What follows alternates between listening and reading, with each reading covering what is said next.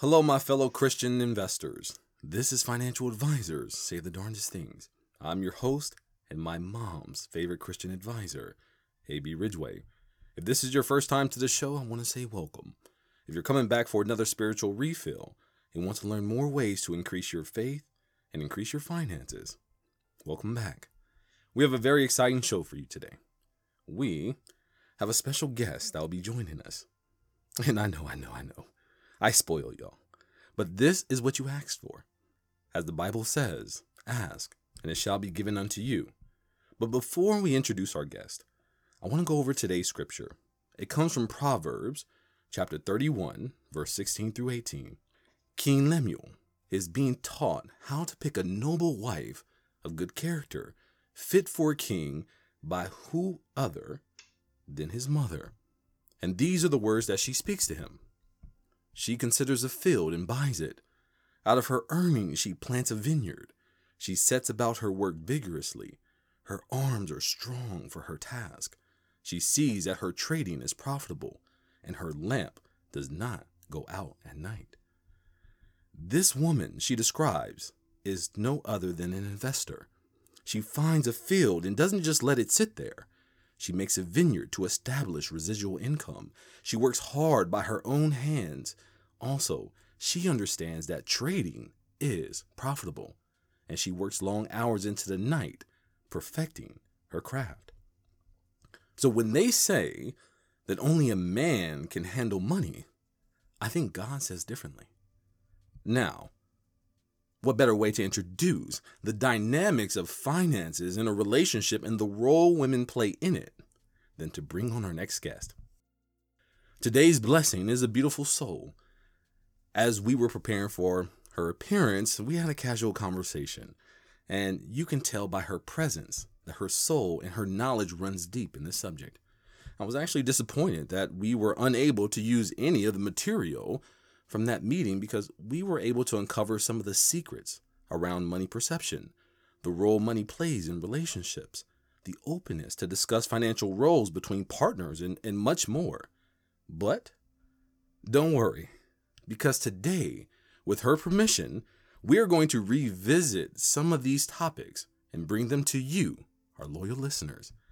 And God put on my heart that we should change the format of this show to accommodate her we're going to deviate from our traditional structure and allow this vessel to express herself and bring her truth around money and the pursuit of it to you. Now, you've heard enough from me. You hear from me every week, right? it is time to allow this episode to breathe. So, what I want everyone to do, I want you to take a deep breath and let it out and allow the Spirit of the Lord to come into your heart to come into your lungs and come into your ears on the inhale as we bring on our next guest. She is a wealth strategist, coach and consultant with Money Navigator International. She has dedicated herself to establishing a place where women are inspired, empowered, equipped, and given the freedom to step into their wealth. She's on a mission to inspire women to unapologetically create wealth.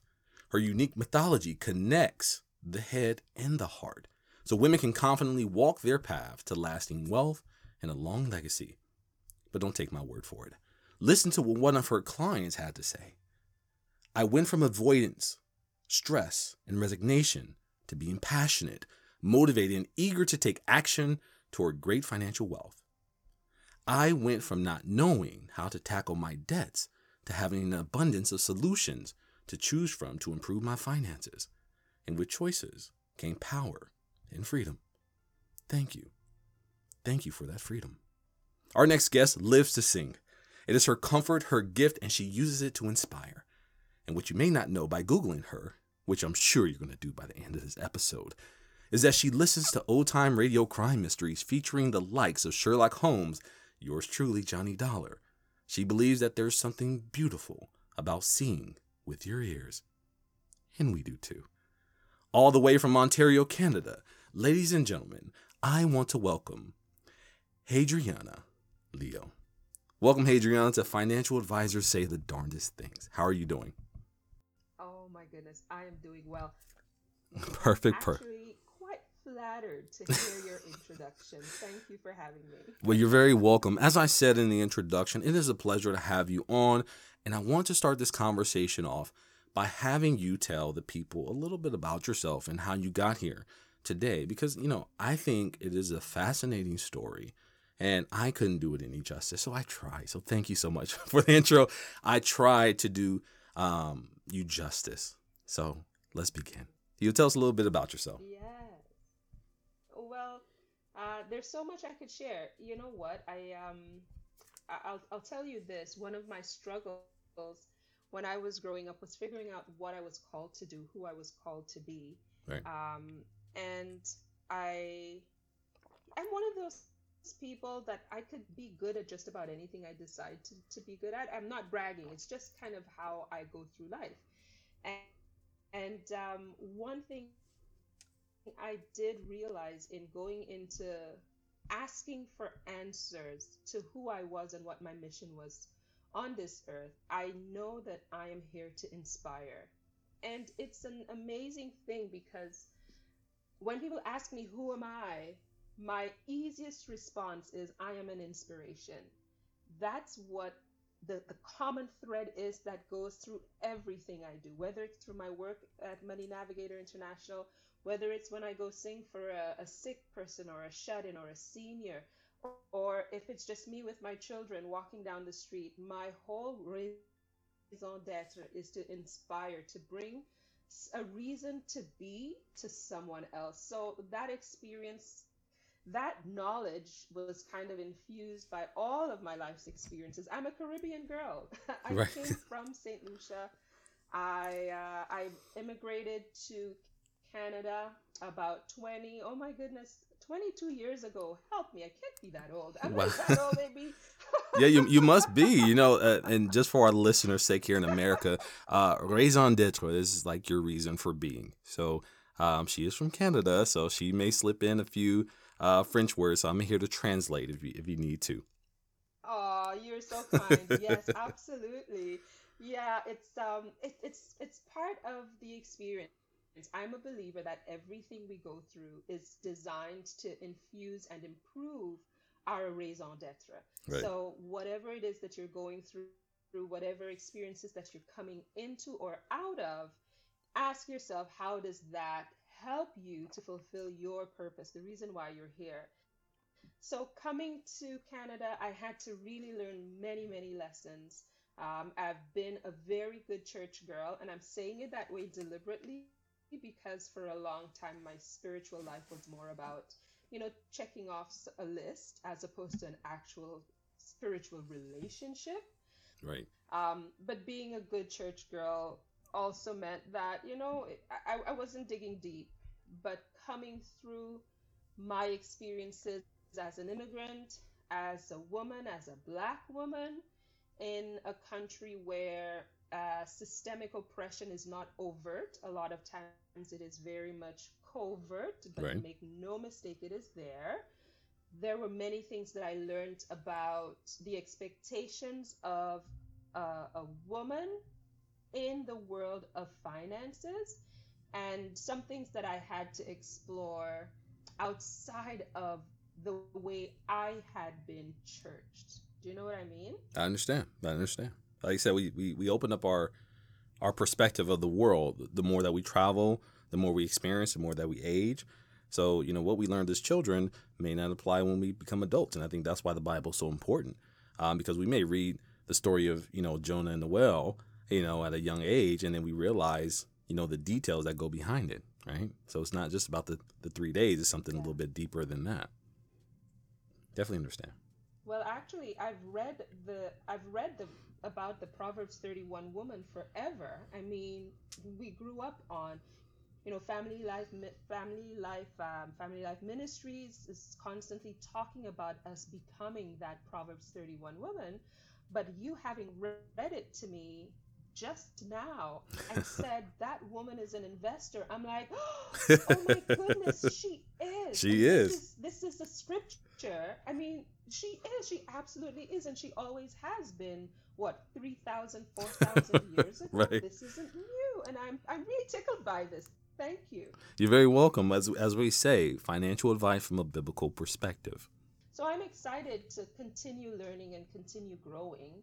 My uh, my work these days, at least through the the coaching and the, the wealth strategizing, is really focused on helping women to explore, you know, how they how they want to interact with not just money, but with wealth creation and legacy, and what part they want to play as opposed to what part they've been told they should play. And Right. that is a whole conversation uh, that we, we may get into deep or not today, but definitely lots to explore there. Well, we definitely we can we can dive into that, right? Because I'm a firm believer in establishing a foundation, um, especially for conversations such as these. We have to agree on a certain truth, certain levels of truth. If we're ever going to grow, if we if we disagree on what are the basics, we can never build a conversation. So I think that's great. Let's let's start at the roles of men and women in finance, and we can build off of there. Let me get your perspective on women traditionally, what their roles have been, and through your experience working with women um, in this scope, what what has been the disconnect? What can women learn from what they've been taught as children, as you said, to now being adults? The male was trained or programmed to be the provider and the one who provides the physical support. Though the, the woman's role was the one who provided the emotional support. So it, it, it's oftentimes we were brought up with these two distinctive roles. Then we see even a more defined role in that the man is is placed as the leader in his home, as the priest in his home, and the the wife is considered to be the one who is there to shore him up, to be his helpmeet is the word that I think the King James uses. Uh, the one who provides the support he needs to go out and to do and to be. So the woman's role has traditionally been, uh, uh, I guess, structured as one that happens in the background, one that is a supporting role and not a leading role. And I love the ideal of that whole concept. I love the idea. In fact, I was just speaking, I, I had a consultation with a client that I worked with years ago who came back to me and said, I need some help. When I worked with her, she was single. She has come back to me with a partner and a baby. And their ideal is that she wants to stay home and raise her son. Mm-hmm. And he wants to be able to take care of his family. That ideal is beautiful. Yes. Okay. And, and I have to say, it's a beautiful thing. I'm to say also, the first five years of my children's lives, I was a stay at home mom. I would trade it for nothing Right. a- and I won't. There, there's no way I'm changing that.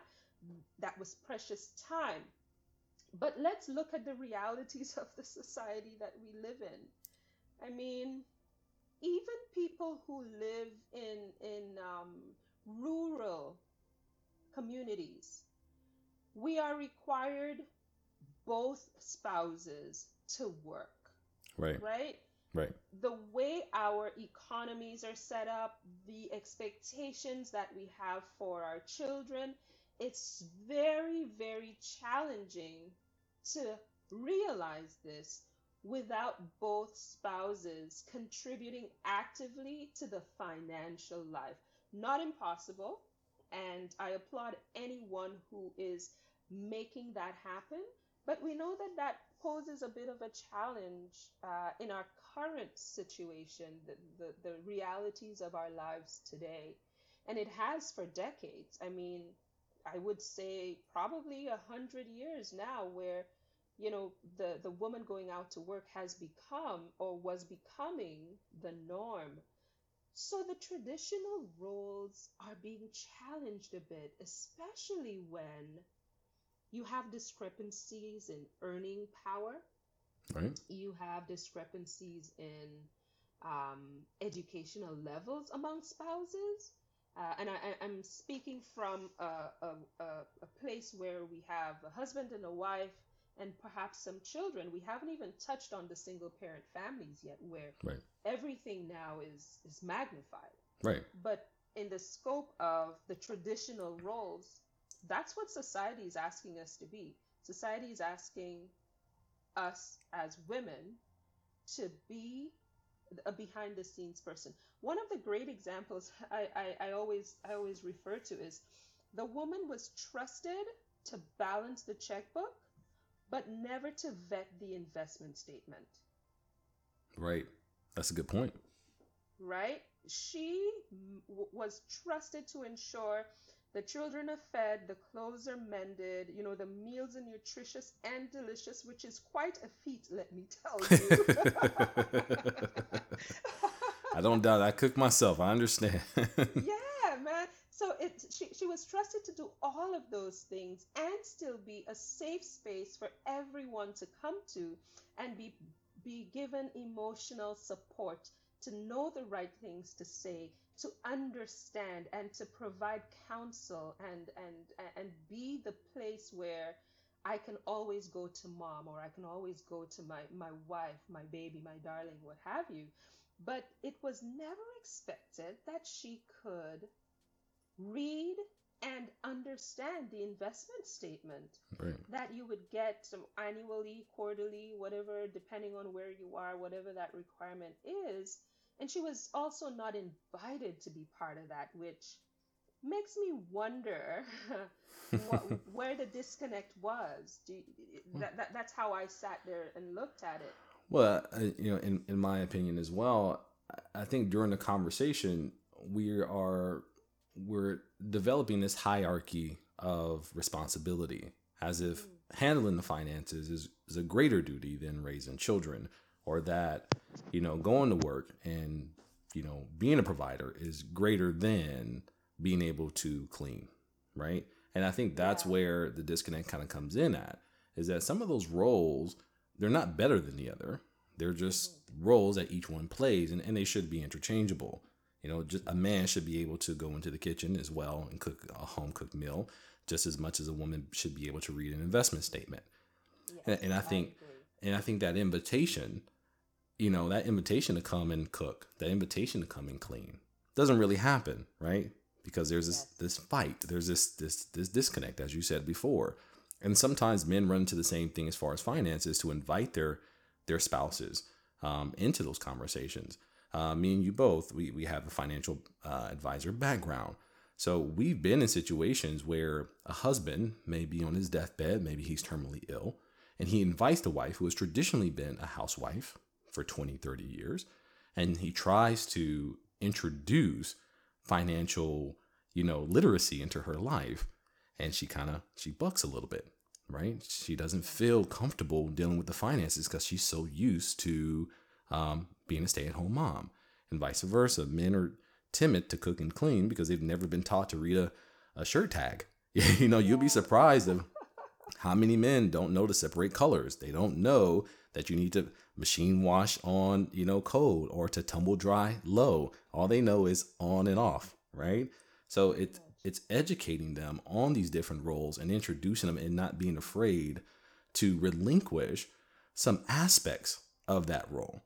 Because yeah. Uh, I think at the end of the day, the roles are similar. We're both equally aiming at the same goal, but are we going to add more emphasis to one aspect than the other? And I think that's where relationships going to fail, where you feel I am more important because my role has a greater impact on the livelihood of our of our family. And, and, and I think that's the first. The decision making becomes very lopsided. Um, and the impact of the decision making it affects the whole family but the burden of the decision is on one party. I think that's one thing that I have had to acknowledge as I as I did this work because a lot of times it may sound as if you know do you only work with women? Why are you working with men it sounds as if it's a very feminist approach where you know empowering women to build wealth actually empowering women to build wealth is a fantastic thing if they are in a partnership because here's one thing I know. I know that many males in their relationships are begging for someone to help them manage the investments of their family. Yes. And they feel very isolated, very ill equipped to make sound financial decisions, but they feel the pressure, the societal pressure, the the clergy type pressure. Yes. They feel that pressure to just know it and be it, and that is so unfair. It's like I said, it's great to aim for the ideal, but we are quite a long ways past Eden. Right. The earth has been dying. We have been deteriorating from our perfect ideal state. And as a result, what used to be the ideal roles are no longer as clearly defined or as equally distributed. So, um, you know, when in the kitchen the, the lady calls the guy to pop the can open, to Right, open right. the can because it's really hard. Um, I do CrossFit. Well, I used to, anyways. And my children constantly needed to ask their teacher to open their flask when I put their food in it. I have a great capacity for physical strength. My husband's still stronger, don't get me wrong. But if you look at traditional roles, it's highly unlikely that I'm asking him to open the jar. I can do it. So, does that mean I have to pretend that I can't open the jar? no. to in order for him to feel that he's fulfilling his role N- no not at all so why can't we as women celebrate our strengths our gifts in some other non-traditional female roles like investing conversations and strategy conversations and legacy conversations i think our innate strengths need to be celebrated and acknowledged outside of what the traditions have been and the impact that could have on your family. Yeah, I, I totally agree. It's the difference between equality and equity. I, I feel that women in general have been underrepresented in the finance industry. And even being an African American male, we've been underrepresented as well. So to have a space unique to and, and that caters to their needs is, is essential, right? It's, a, it's about putting the attention to where we all can grow as a society and we can reestablish some of those roles. Um, and in my experience, the traditional role has, as you said, been based on societal standards. Unfortunately, that is not how a family should be structured. It should be structured on their ideals, on what they feel functions properly in their home. And I think a lot of people, as you said, they get pressure from the outside. I have a friend, a good friend of mine. His wife is a stay at home mom. And he gets criticized all the time. Like, why won't you let her work? Or why won't she, you know, let her have her own paycheck?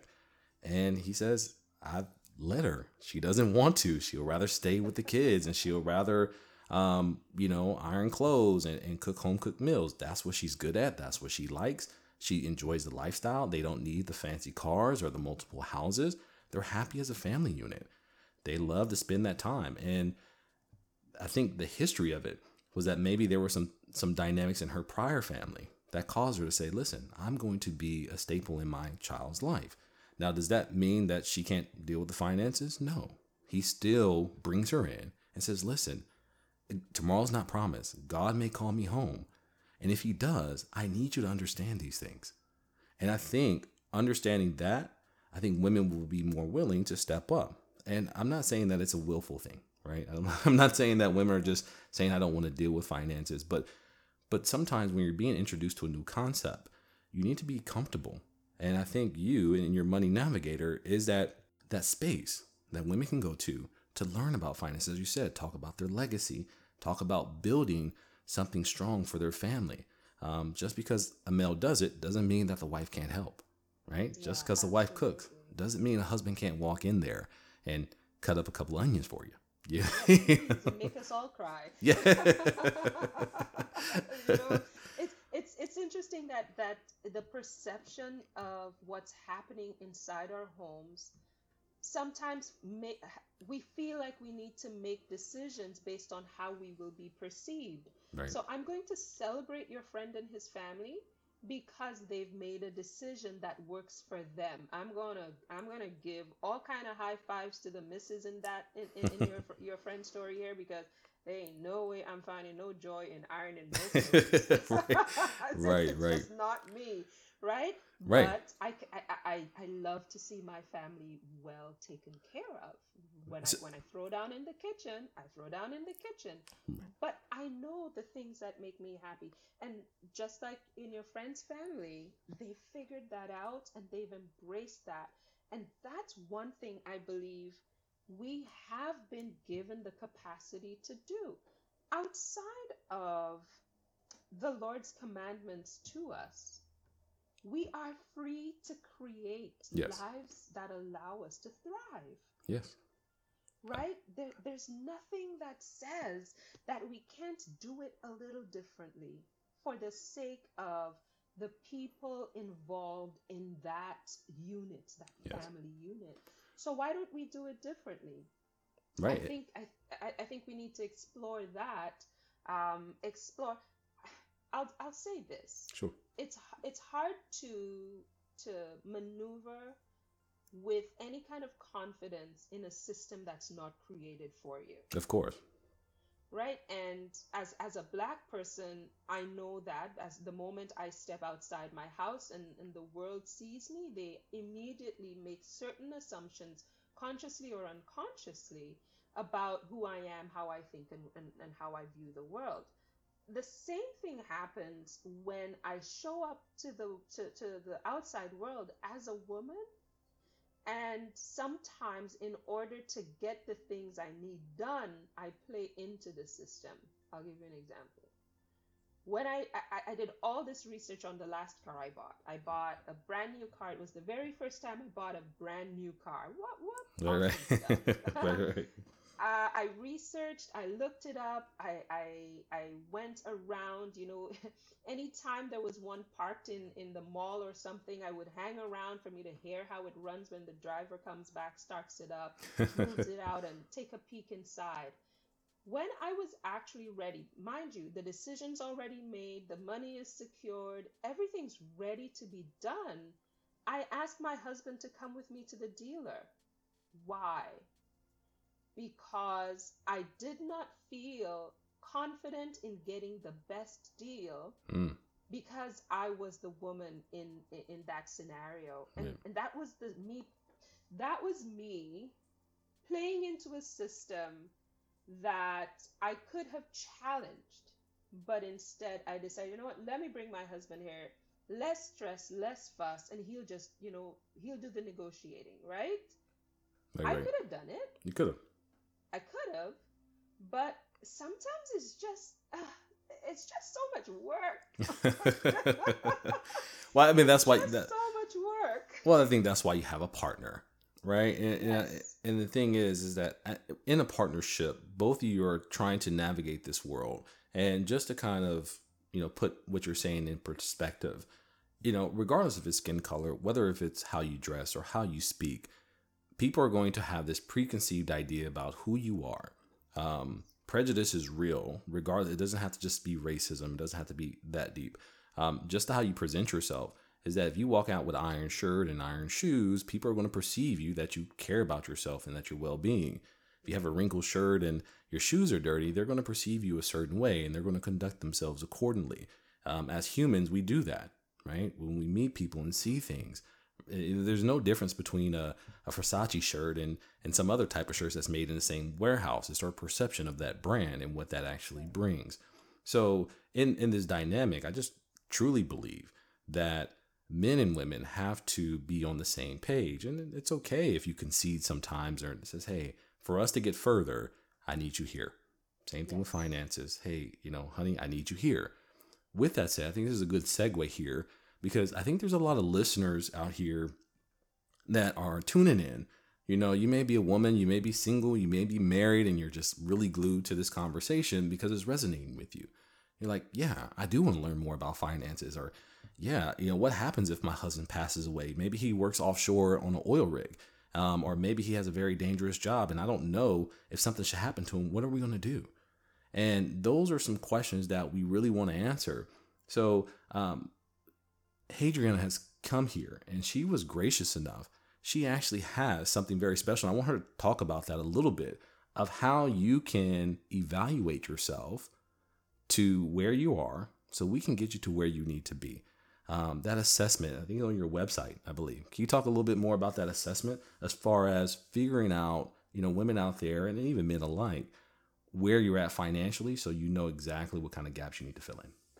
Yeah, definitely. I, I think uh, the reason why I created the tool was because the way I work and the way I believe we should all be looking and dealing with our finances, I work from a place where I don't need you to try to turn yourself inside out into a pretzel to f- maneuver in a system that you were not created to fit or thrive in. What I prefer and why we created the assessment is to for you to understand your innate strengths. Understand who you are and how you relate to money. One of the things I see a lot is, and you'll probably get this happening as well, Elijah people come and say, "Hey, yeah, my neighbor was able to get, you know, get this done and got a 30% return on this stock or you know they were able to make tons of money on this opportunity and you're like, "Yeah, that's the thing I have to do."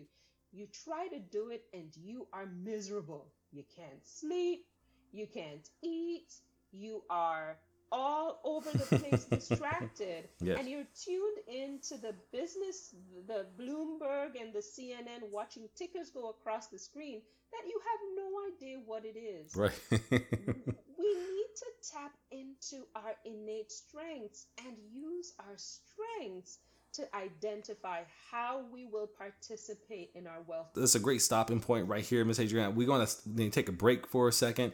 Um, we're going to come back to that thought, so I want you to hold on to that thought for me.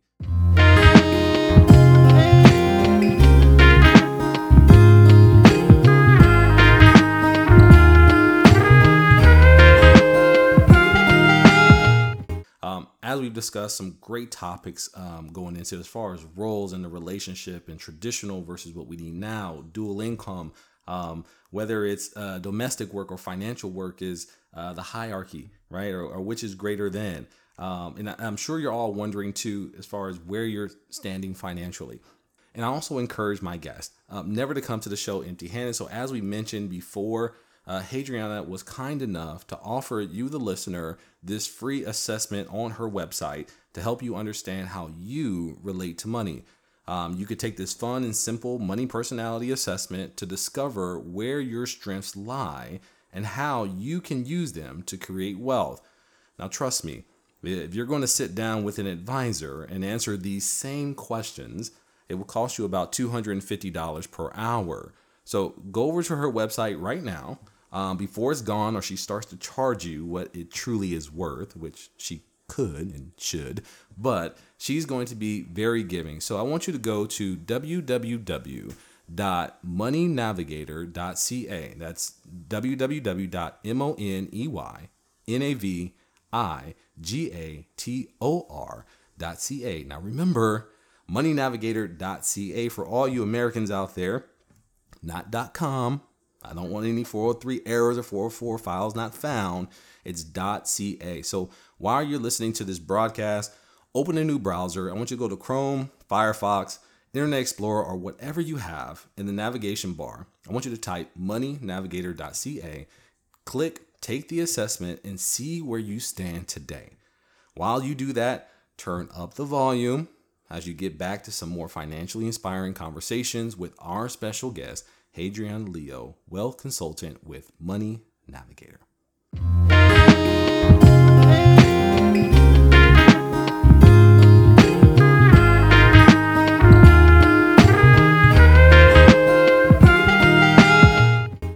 All right, we are back, and, and we've covered a lot of ground.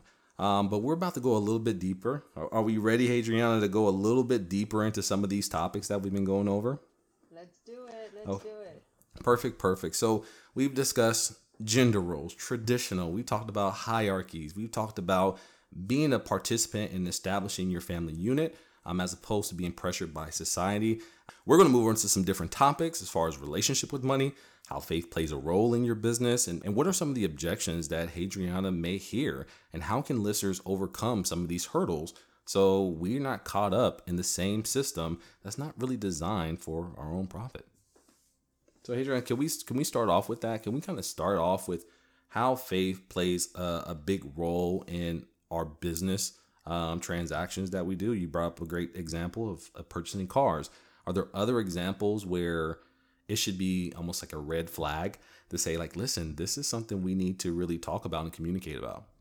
Yeah, I'm hearing it a lot, especially with there are a lot of speculative options out there that a lot of our families want to dabble in. And I in fact the the way that a lot of our families want to participate, it's more than a dabble. It's almost like a let's dive, let's take everything we've got and and and go into some of these avenues that are not tested, quite volatile and may impact your family in a big way.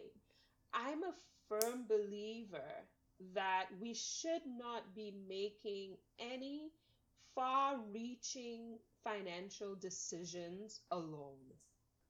If Right. your decision is going to impact anyone else, and typically it will, I think as a family, everyone should be part of that conversation. And when I say everyone, I mean everyone, even the children. Because at some point, we need to bring our children in and normalize these vocabulary, these conversations, so that Yes. they can hear it and repeat it, emulate it when they are having their families. I think we there's there's this thing where we have our faith on one side and we have our jobs on another side or Right. we have our faith our, our belief in god on one side and our financial decision making on the other side it's almost as if if you go to a typical um, uh, a church where okay so in our church we're very active with you know sharing testimonies of healing and the way god has come through for you people go up and ask for prayer for healing and ask for prayer to get a job. I haven't heard anyone ever say, Lord, please help my investments weather this recession. Do you know what I, do you- I don't know if you've heard it. Have you heard I it? have not. I have not. I've- I- you can tell by uh, how how long I'm laughing. I've not heard that at all. I don't even know if the pre the will the preacher even like approve that prayer. I guess maybe. Exactly. We fully expect God to come through for us in miraculous ways for our health. We expect the Lord to send us a partner. We go into fasting and prayer and and and, and uh, what what is it sackcloth and ashes yes. um, in, in order for these things to happen. But it seems we take our finances, we put it in a box, and we just move it just outside of the scope of what Yes. God can help us manage. And our families are suffering as a result.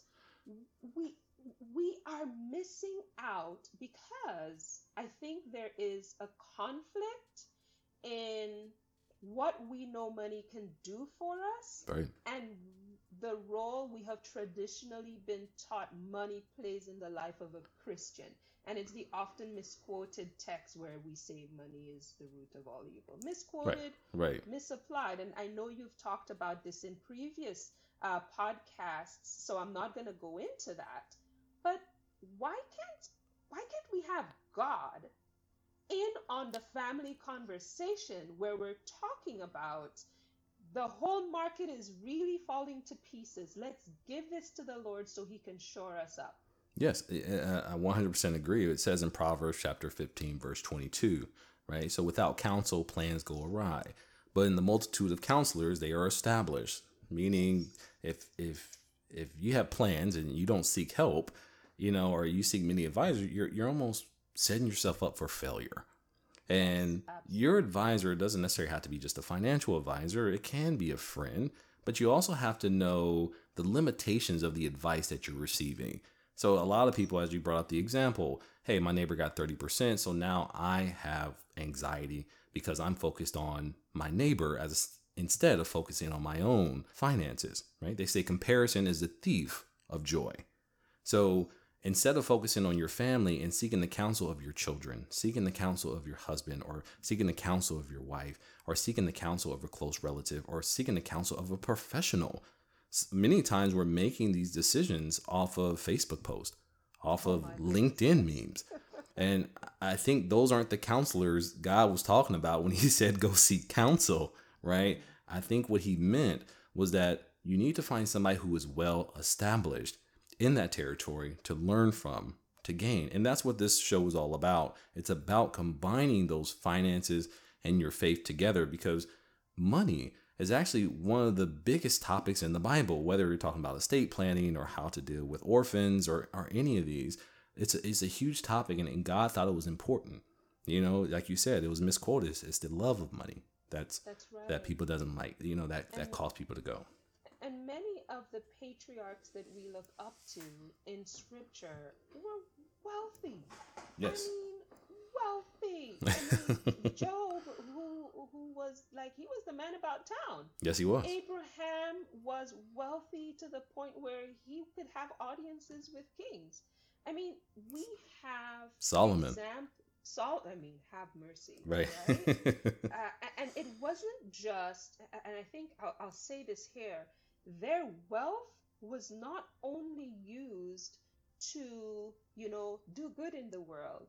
Yes. We see them with houses and, um, well, Solomon had the women. I don't know that we want to replicate that, but they had material comforts that were that were brought about by the wealth that they invested and created and generated for themselves and not just for themselves but for generations after them so we i think there is this tug and pull where you know we want it but we don't want it. We see a good example but then we hear about something that says maybe i shouldn't you know? Um, I think it's the uh, New Testament uh, New Testament couple Ananias and Sapphira, um, where they had promised to sell some land and give the proceeds of the of the sale to the to the ministry to the work that was happening, and in doing so, when they sold the property, it's like, oh, I made more on this than I did. Like this is a lot of money to give to ministry. You know, I think we're gonna just give some um, and it, when they did that, and of course they were called out by the apostle, they tried to hedge it, what have you, they died. Okay, they died.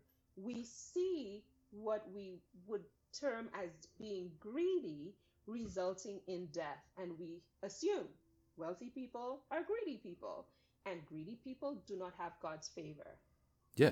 we, we, we make some connections that I think are incorrect. And not just incorrect, we make some connections that do not reflect our own roles and our own mission in our communities, in our churches.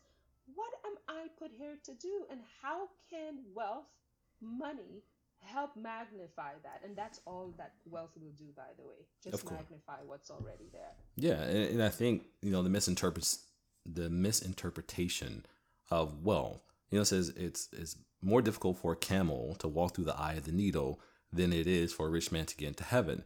And everybody I talk to, they want to talk about a, a threading needle, right? It's like how hard is it for a camel to walk through that? And it's like that's not what they mean. You know, there's an actual place called the eye of the needle where caravans of camels couldn't walk side by side; they had to go single file. Single file. And if you have a bunch of stuff that you're carrying, material possessions, and you're trying to get to heaven, you can't make it. You got to let your load go just a little bit, right? You have to understand you need it for the travel. You know, in the desert, you need water, you need possessions, you need to live, you need to be comfortable.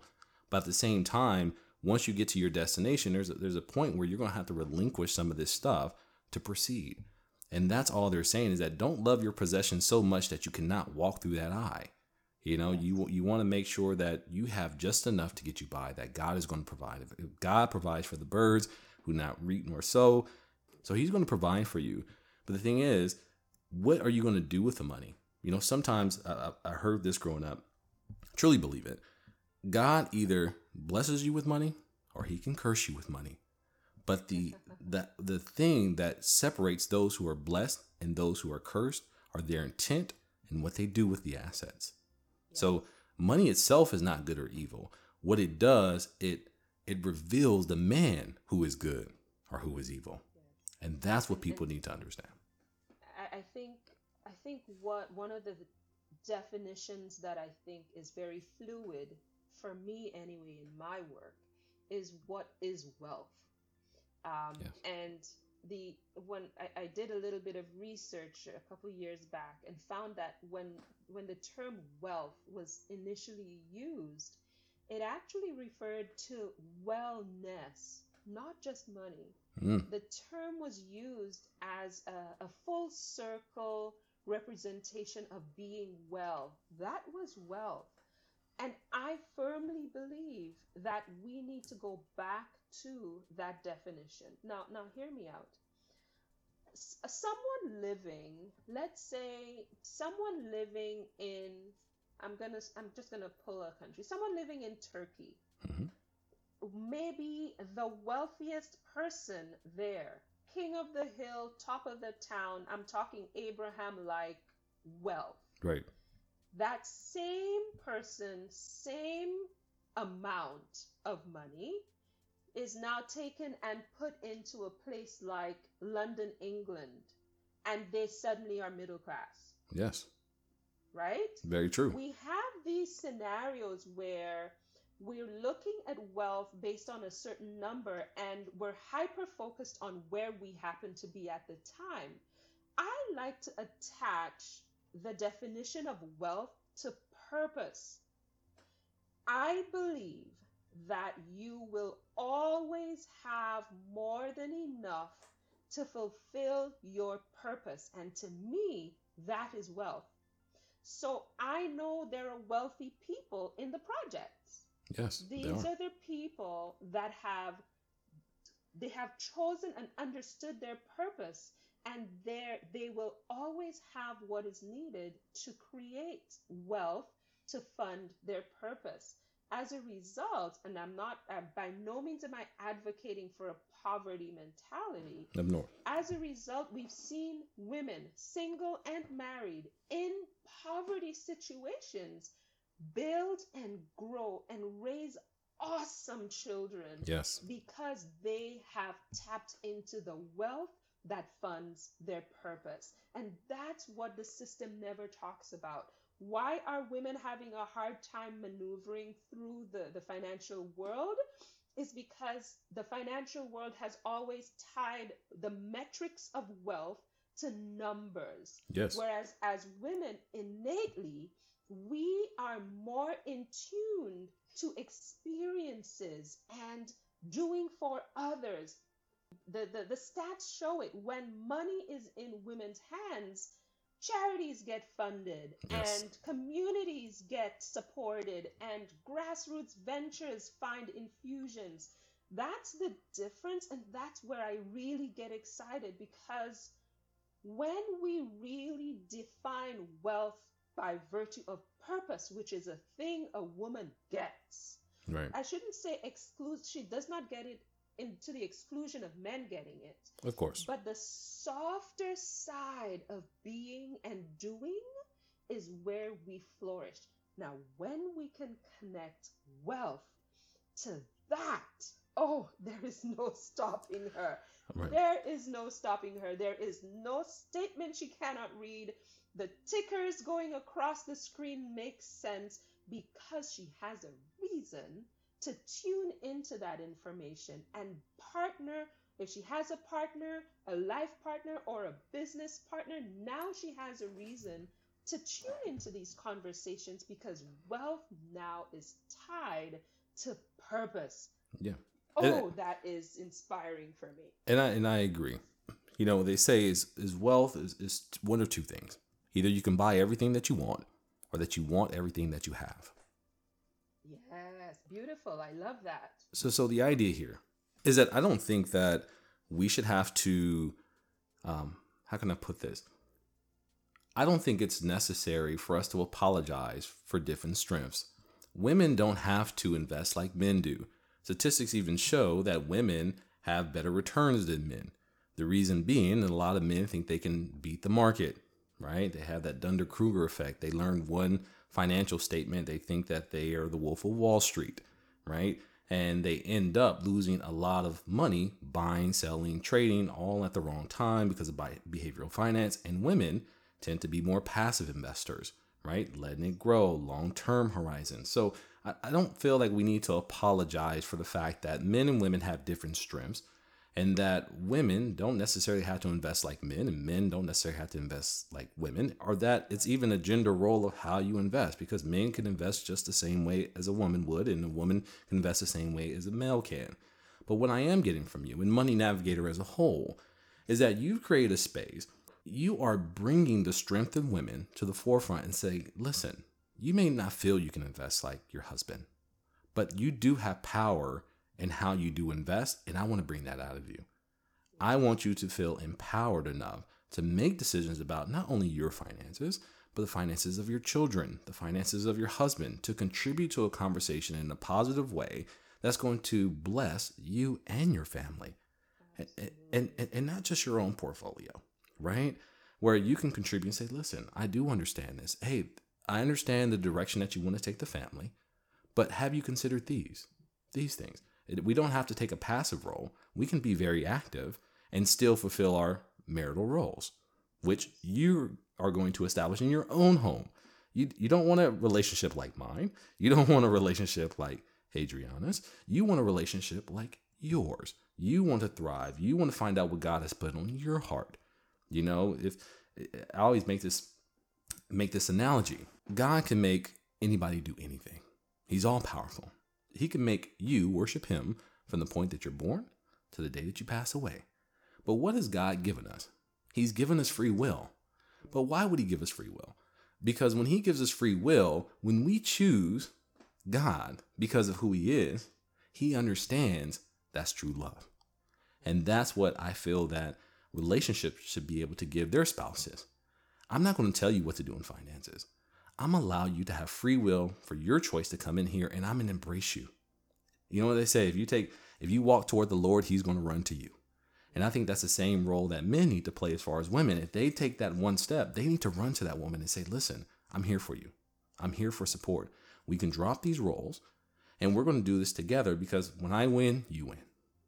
And our children win. It's a beautiful partnership because the the ripple effect of a stable family where everyone is honored and celebrated and all of us operating under the banner of our God the the, the almighty provider that ripple is spectacular. We get to impact people positively that we probably will never meet until we probably meet on at the pearly gates. Right. It's it, i think we we're missing out on these opportunities because we're we're we're constrained a little too much. But the freedom has always been there. And and i like your i like what you said elajuwon if god can give us the freedom to yes. choose yes. I think we can let our spouses why can't we give that why can't we give that to each other and and, and share and grow together?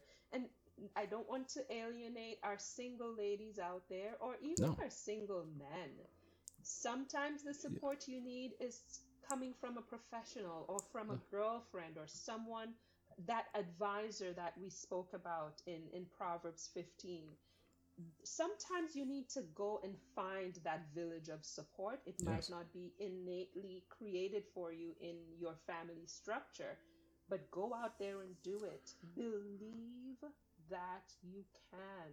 Yeah, and let me do, and let's do this. Um, in light of the information that you provided, I think that would be good. Um, because we have de- dedicated a large portion of the show to um, married couples, partnerships, family units. So let's take five minutes, and we're gonna give you know we're gonna give a very intense five minutes. So I'm I know you've given me a lot. I really appreciate it, but we're gonna squeeze you just a little bit, Adriana. We don't know if we're gonna get you back here. Um, you know, I got I got a surprise at the end of the show um, that I'm, I'm gonna share with you and, and and people who are listening. But I want to I want to focus on, like you said, that single unit. You know, that single parent out there who maybe doesn't have the support system, uh, who maybe doesn't have somebody they can call when they're buying a car. How do we empower them? How does Money Navigator take them and transform them their lives so they can take you know they can take control of their finances when traditionally they've been taught that a man should do it. So now they feel empty or they feel like they're inadequate to to um, take advantage of it. So can you talk a little bit to that? Yeah, one of the things I, I actually had a consultation with a young lady who she is single. She is trying hard to manage her money well. And she is actually a bit intimidated by her capacity to make money because she is concerned that if she makes too much money, it will it may alienate the spouse, the God given spouse that is there for her, waiting for her. And mm. it was interesting to have, uh, to hear that perspective. It wasn't one that I had considered before in my work. It is so true that our single women out there are trying to create lives where they can live fully and independently but still be that Proverbs 31 woman who is, you know, the supporter and the the the the one that's the person that someone can lean on. Um, for the single women out there, I I don't first things first, there's nothing wrong with the state that you are in now. So let's establish that. Being single does not mean that you are any less than or that you're missing out on anything. You are fulfilling your God given purpose even in your singlehood. Yes. So let's be clear about that. The impact that you get to create does not get turned on or switched on when you become a couple the work that you need to fund, to create, to fulfill that purpose does not get turned on when you when you find a partner. It is still your responsibility as a single person to fulfill that God-given purpose. And as a result, one of the things that I like to share with uh, my single ladies is this. You have everything that you need to thrive. Right? right? You have access not just to money, but to all the supports that you need to thrive. So, what do you do? I don't believe, well, depending on your personality, you might be the one who's going to take the system on head on and change it and, and advocate for change and you might be the one giving the rally cry and blasting the trumpet. if that's not you, understand that you can still explore your gifts, you can still explore your strengths, and you can still have the results that you want from your finances as a single woman. Again, the key is not to try to change the system understand the system, understand the rules of the game, and adjust your strategy so you can win. So you may not have a husband to take with you to the car dealership like I did, but if you feel that you have to go in with someone and sit with someone, take your brother, right. take your uncle, take your dad if you feel that you need to. Perhaps you can even negotiate the deal without ever setting foot in front of somebody before they even realize, oh, that's a lady, and, and, and the hijinks begin. There are so many ways, once we understand the system that we're in, that we can now get creative and play to win. And that's what I think. That's what I think a lot of our sisters need.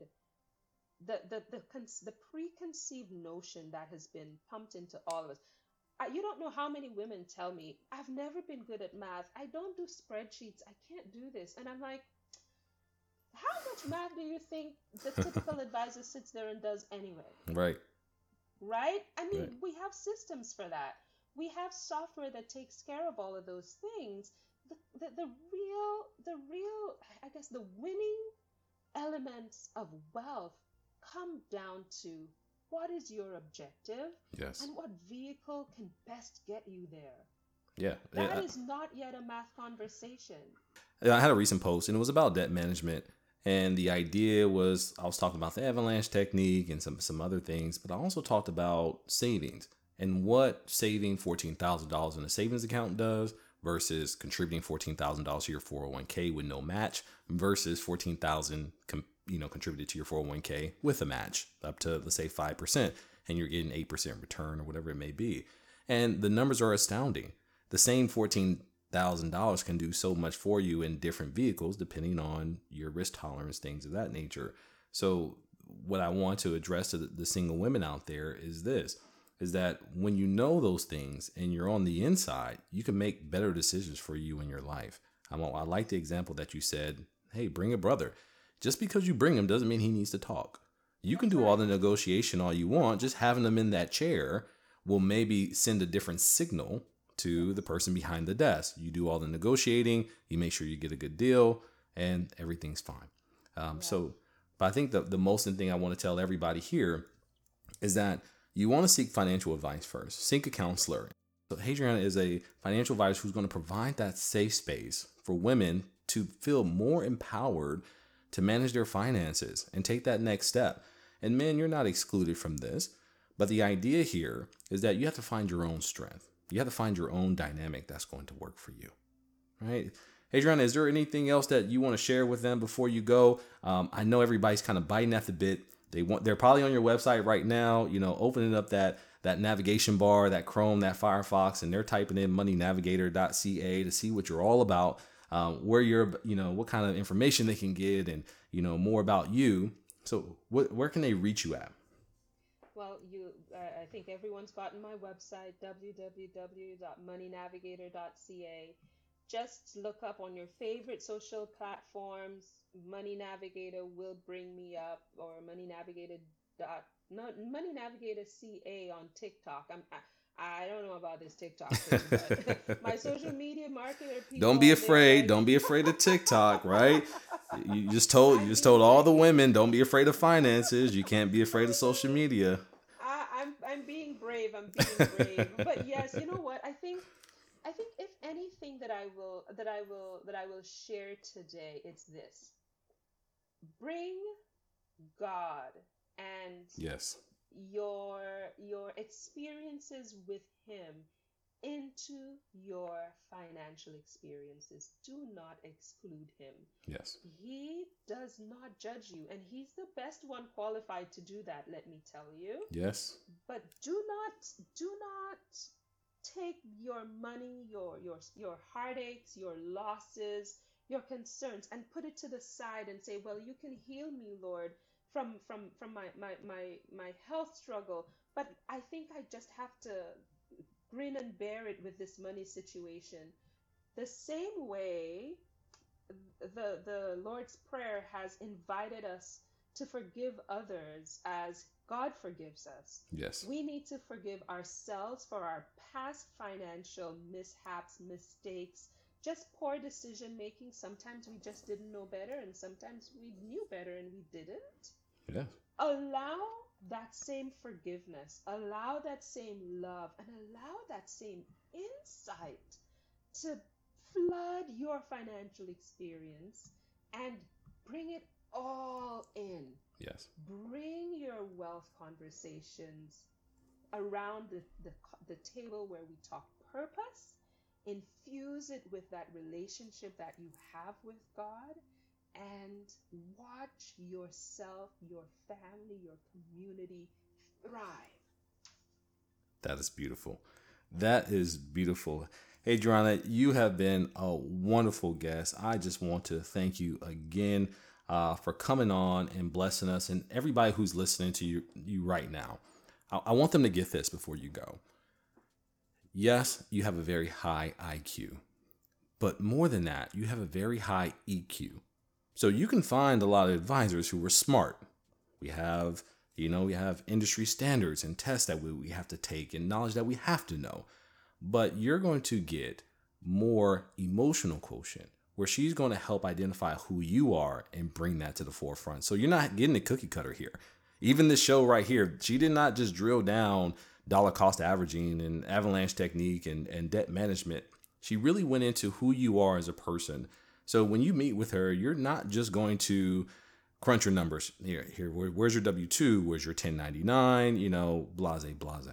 What you're going to get is you're going to get somebody who actually cares about you and your relationship to finances because it's not the numbers, it's how we feel about those numbers. And, and hopefully during this show, that's what you learned. So I hope that you've been blessed. I want to thank our guest once again for coming on and blessing our podcast with her wealth of knowledge. If you're listening and you want to connect more with Adriana, she's giving you her social media, but I also want you to go to her website, www.moneynavigator.ca, and schedule some time on her calendar. Uh, the conversation does not have to stop here. I'm going to say that one more time. The conversation doesn't have to stop here. There is so much more we can unpack um, when it comes to money and our relationship with it. But if we're going to change your financial outlook, you will need more than a one hour podcast. So sit down with Adriana and start changing your life today. If you enjoyed this podcast, be sure to share it with your friends and family. Email us and let us know what you think because at the end of the year, this is the surprise I've been telling you about. We may bring back some of our guests for a group discussion, a year end review to see how life has been treating them, how their experience has been, and maybe some of their perspectives have changed. So make sure that you subscribe so you don't miss future events and guests. All links will be in the description below. As always, this episode was created by AB Ridgeway, owner of AB Ridgeway Wealth Management, a 100% virtual platform and in person fee only advisor that believes that financial advice should have God in it. If you need help figuring out your finances, feel free to reach out to us at 337 414 3686 or visit our website at www.abrwealthmanagement.com and schedule a free consultation. New episodes are available every Friday, so be sure to subscribe. You can also listen to our podcast on your favorite platforms Amazon Music, Spotify, Google Podcast, Apple Podcast, and more or simply visit our website at www.abrwealthmanagement.com, click on Christian Media, and join our family. I am AB Ridgeway, and I'll see you on the other side of your blessing. Daddy, are you done yet? Almost. Why? Can I come inside?